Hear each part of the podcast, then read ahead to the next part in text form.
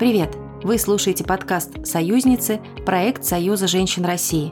Меня зовут Наташа Любина, я из студии «Поток». И это продолжение нашего мини-сезона, который мы решили посвятить разным профессиям. И если в детстве нас спрашивали, кем ты хочешь стать, когда вырастешь, то теперь мы выросли и кем-то стали. Поиски себя – занятие непростое, но нашим героиням удалось найти дело своей мечты. Поэтому в этом мини-сезоне мы зовем в гости девушек разных, часто не самых очевидных профессий, чтобы расспросить обо всем подробнее.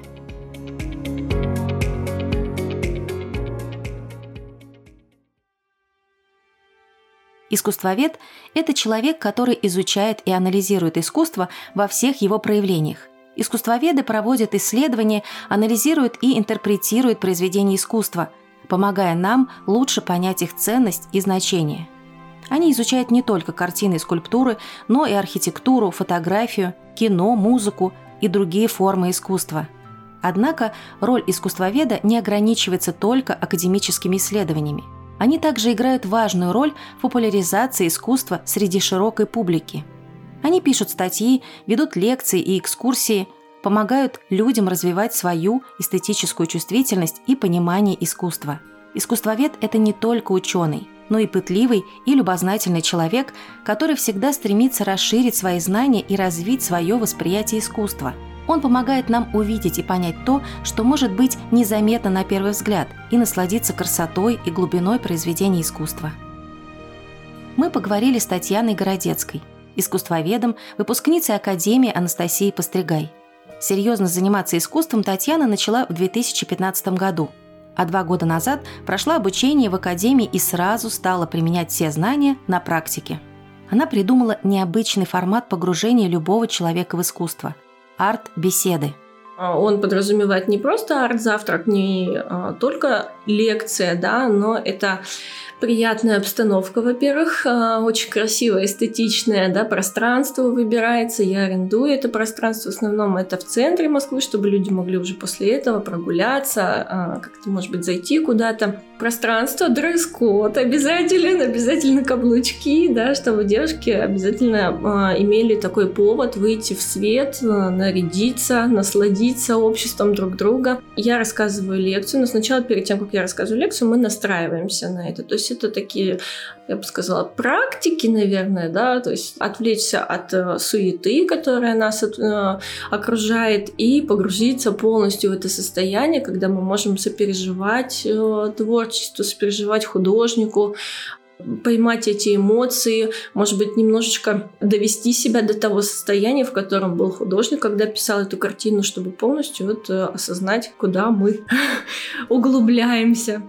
Ну и после этого, как показывает практика, очень часто люди через художников, через их творчество находят какие-то собственные проблемы, либо собственные, может быть, красные ниточки, которые протягиваются по всему искусству, да, которое мы вот исследуем на данной лекции, допустим, и с помощью картин, с помощью анализа картин, с помощью анализа биографии мы немножечко вместе беседуем об искусстве и о жизни, сопоставляем две эти параллельные, да, линии. И у людей очень часто находится решение их жизненных проблем благодаря искусству. Потому что, допустим, один из моих любимых примеров, да, мама одной девочки, подростка, она пришла ко мне недавно на такую беседу об искусстве, и честно сказать, настроение у нее было не очень такое хорошее, но она увидела тот свет, который нес художник, да, через свои картины, а это была лекция о Андре Матиссе, и лекция-то просто получила такой заряд, она говорит, я так давно не выходила никуда в свет, я так давно не уделяла время лично себе,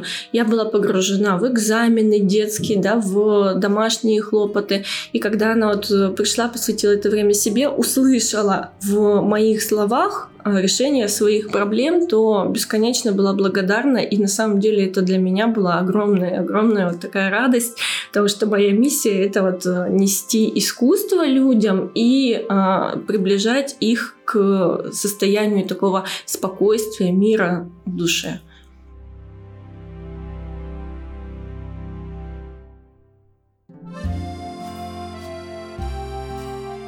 Татьяна признается, что ей очень повезло. Она выбрала место обучения, которое было максимально ориентировано на практическое применение полученных знаний. Не все выпускники могут похвастаться тем же. Если говорить, допустим, о более классической школе, это университетское, да, образование, это тот же МГУ брать, да, и многие выпускники, они не идут в искусство, потому что не находят практическое применение этому. У нас же в обучении такой стиль обучения, что сразу же показывают, как применить себя в искусстве. Сразу же дают возможность практиковать. Мы могли спокойно проходить стажировку, практику в галерее Куб. То есть, немаловажно ощутить свою профессию на деле сразу. Конечно, недостаточно просто закончить университет или академию. Искусствоведу нужно постоянное развитие. Но и возможностей на самом деле много. Искусствовед может работать куратором выставочных пространств, заниматься экскурсиями, читать лекции и преподавать. Или создавать авторские проекты, как сделала Татьяна.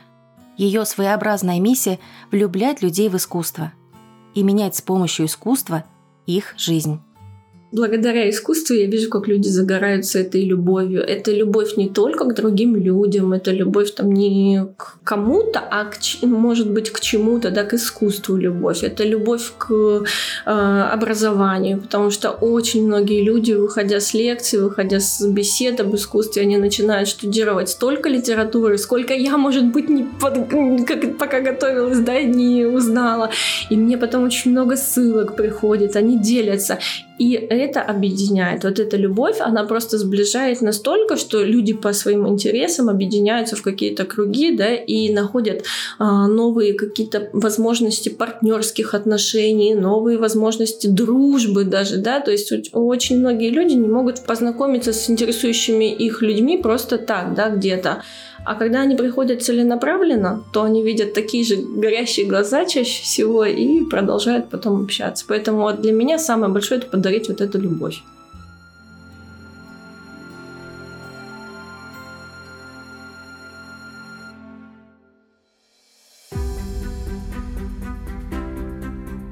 У искусствоведов есть своя профессиональная этика, и настоящему профессионалу важно всегда о ней помнить.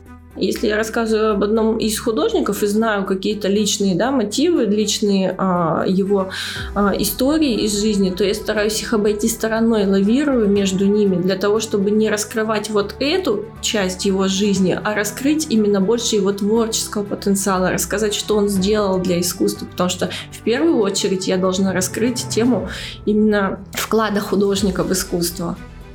Это, кстати, одна из вечных тем для споров. Возможно ли отделить личность человека от его искусства? Вот, например, Пабло Пикассо, испанский художник, один из самых влиятельных и известных художников XX века. Его работы в области кубизма и сюрреализма считаются мастерскими произведениями искусства. Однако Пикассо был известен своим эгоизмом и жестокостью в отношениях с женщинами, включая своих партнеров и детей.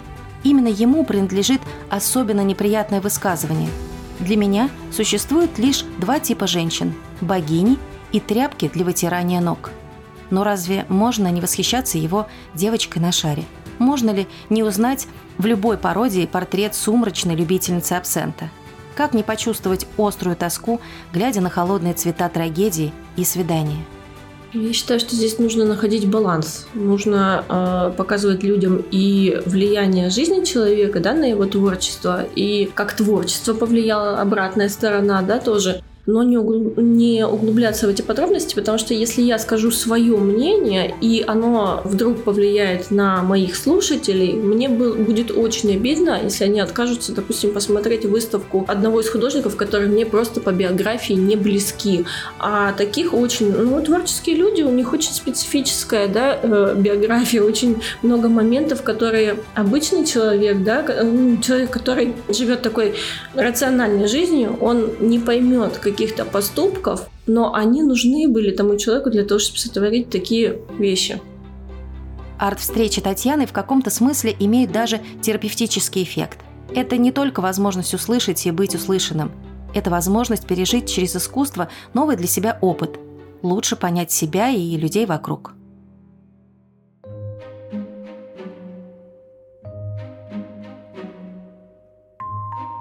человек, который приходит, он уже не может просто быть безучастным, потому что это и увлекает, и дает повод для рассуждения, и даже для применения в собственной жизни. Даже если ты все-таки не пропитался за эту встречу, да, искусством, то ты все равно для себя где-то находишь. Пришел, значит, это вот твое, отражение твоих каких-то жизненных позиций или жизненных проблем, возможно, да. И подобно, наверное, визиту к психологу, ты начинаешь здесь где-то в каких-то моментах искать для себя ответ. Была у меня такая интересная встреча. Я приехала в свой родной город. Это город Благовещенск, Амурская область. И мне очень хотелось показать своим родным, чем я занимаюсь. Потому что они знали, что я закончила академию. Они знали, что я вроде как устраиваю какие-то встречи. Но мне очень хотелось именно их пригласить на свою встречу. Я пригласила папу, бабушку и организовала такую встречу в галерее. То есть это была художественная галерея. Частные коллекции там выставлены были. И на эту встречу пришли, как я думала, придут в основном моего возраста люди. А пришли очень... уважаемого возраста. И я была удивлена, так как встреча была на тему Фриды Кало, но люди были настолько подготовленными, и они знали о ее и биографических данных, они знали ее творчество. И в какой-то момент я поняла, что они, видимо, загоди как-то готовились прям. И когда люди начали задавать точечные вопросы, да, а это именно касательно там каких-то хронологических подробностей или взаимоотношений, да, с тем или иным человеком, да, я поняла, что вот здесь вот тоже нужно быть всегда подкованным, потому что иной раз бывает, что такие вопросы ставят иногда в тупик, но на самом деле я считаю, что это повод вот именно обсудить, это повод даже показать человеку, что он действительно может вот сейчас высказаться. И я не останавливаю, никогда на своих встречах не останавливаю желающих высказаться. Если они хотят что-то рассказать, они всегда дополняют мой рассказ, и мне это очень приятно. И, наверное, от этого у людей появляется вот эта любовь. Они чувствуют себя тоже вовлеченными. Они пришли в бархатных платьях, женщины пришли, да, с брошками, в красивых украшениях. Мне поначалу было немного неудобно, то что, как-то это было такое платное, частное мероприятие, да, мне хотелось все-таки их окутать вот этой своей заботой, да, и дать им возможность прийти просто так, на что мой папа, да, подчеркнул, что не надо, это их возможность была выйти, они чувствуют себя очень довольными из-за того, что у них вот появилось такое мероприятие в городе, что они смогли его посетить.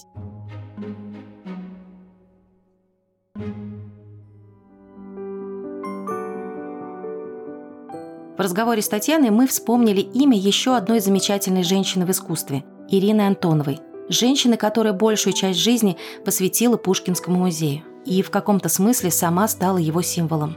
Отец Марины Цветаевой, который основал этот музей, когда, в принципе, не было денег, не было возможности, да, открывать такого масштаба музея, которые объединили бы в себе всю европейскую культуру, которые бы позволили развиваться именно нашим русским искусствоведам благодаря этому музею, потому что раньше не было возможности куда-то путешествовать, смотреть, да, либо это были какие-то пенсионерские поездки академистов, да, но не у всех была такая возможность. Но и тут, получается, что открывается этот новый коридор в искусство.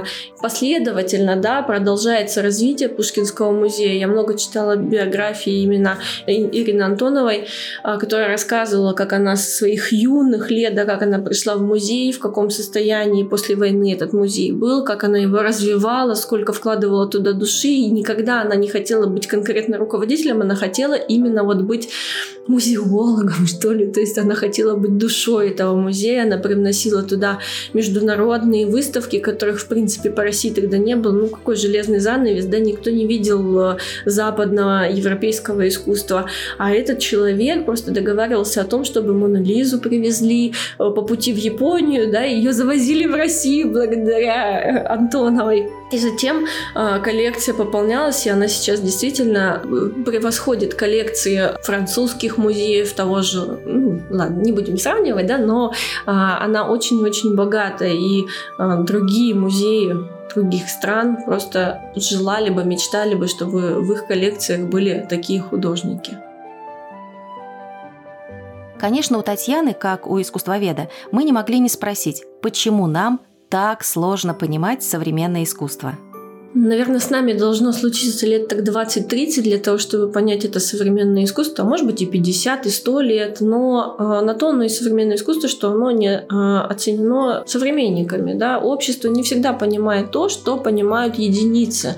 Сравним начало 20 века, и тогда было современное искусство, это тот же Матиссе, это тот же Пикассо, Гогген, их не принимало общество, их критиковали, считали, что только психи могли написать такие картины, но были такие люди, как, допустим, Сергей Иванович Щукин, наш российский коллекционер-меценат, да, как братья Морозовы, которые собирали этих французских живописцев и которые понимали, не всегда они сразу же понимали, но они обращали внимание, они чувствовали, что именно в этих авторах будущее искусство.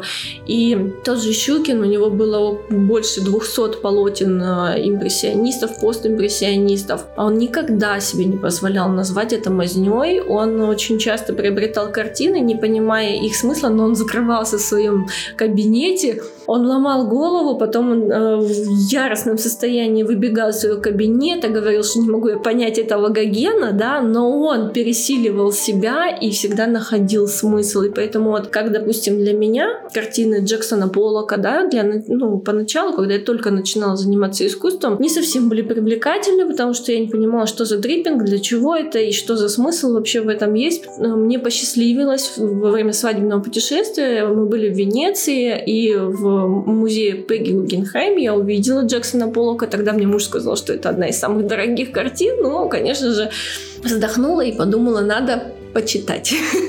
И уже почитав, посмотрев именно биографичный фильм про Джексона Поллока, да, изучив несколько лекций про него моих коллег-искусствоведов, я поняла, что здесь конкретное отражение истории. Никогда нельзя оценивать искусство, отходя от истории. Всегда нужно проводить эту параллель. Она просто красной нитью идет, и нужно всегда учитывать, как искусство, как заказчики влияли на искусство. Потому что это раскрывает тогда глаза и дает понять, чем современное искусство все-таки так хорошо. Еще Татьяна уверена, несмотря на то, что теперь у каждого есть возможность посмотреть на любую картину в смартфоне или с экрана ноутбука, это совсем не то, что смотреть на работу вживую. Допустим, возьмем Врубеля. Далеко ходить не надо, можем пойти в Третьяковку и посмотреть. Можем открыть сейчас, да, на экране телефона, посмотреть его картину, допустим, «Степь», да, где пастух выгуливает лошадей. Вроде бы обычная бытовая картина, которая, в принципе, сюжет понятен. Цвета мы видим, цветопередачу, да, но мы никогда не увидим этого свечения, этого сказочного чертополоха, который просто как будто бы подсвечен изнутри маленькими какими-то светлячками, который играет вот, благодаря тем краскам, которые использовал автор, да, этого же демона поверженного, да, который с картины, с экрана, да, с монитора мы увидим лишь какие-то ломаные фигуры, мы не поймем образно, да, вот всего образа не поймем. Когда мы придем в галерею, да, и отойдем на какое-то расстояние, то, естественно, мы сможем оценить полную видимость, да, оценить картину, какова она является, да, задумку автора увидеть. Мы увидим эту игру цветов и поймем, почему Врубель приходил и каждое утро переписывал. Вот пока была выставка, он каждое утро переписывал этого демона поверженного. Он постоянно менялось лицо. То есть я считаю, что сейчас мы, придя один раз, другой раз, да, то есть через неделю мы для себя увидим нового демона, потому что у него будут абсолютно разные выражения лиц для нас в зависимости от нашего состояния. Поэтому в радости ты приходишь, ты видишь одну фигуру. В каком-то печальном состоянии ты приходишь, ты видишь уже что-то другое.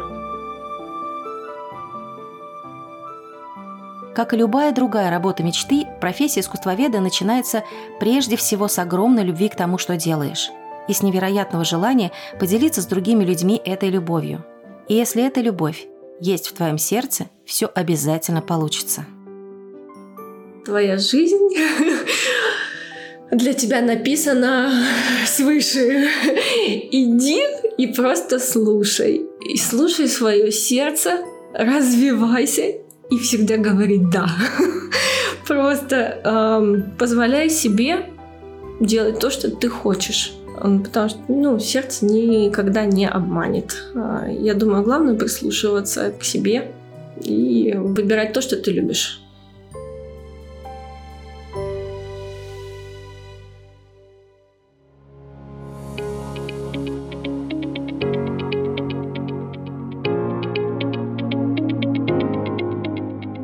Это был подкаст «Союзницы», проект Союза женщин России.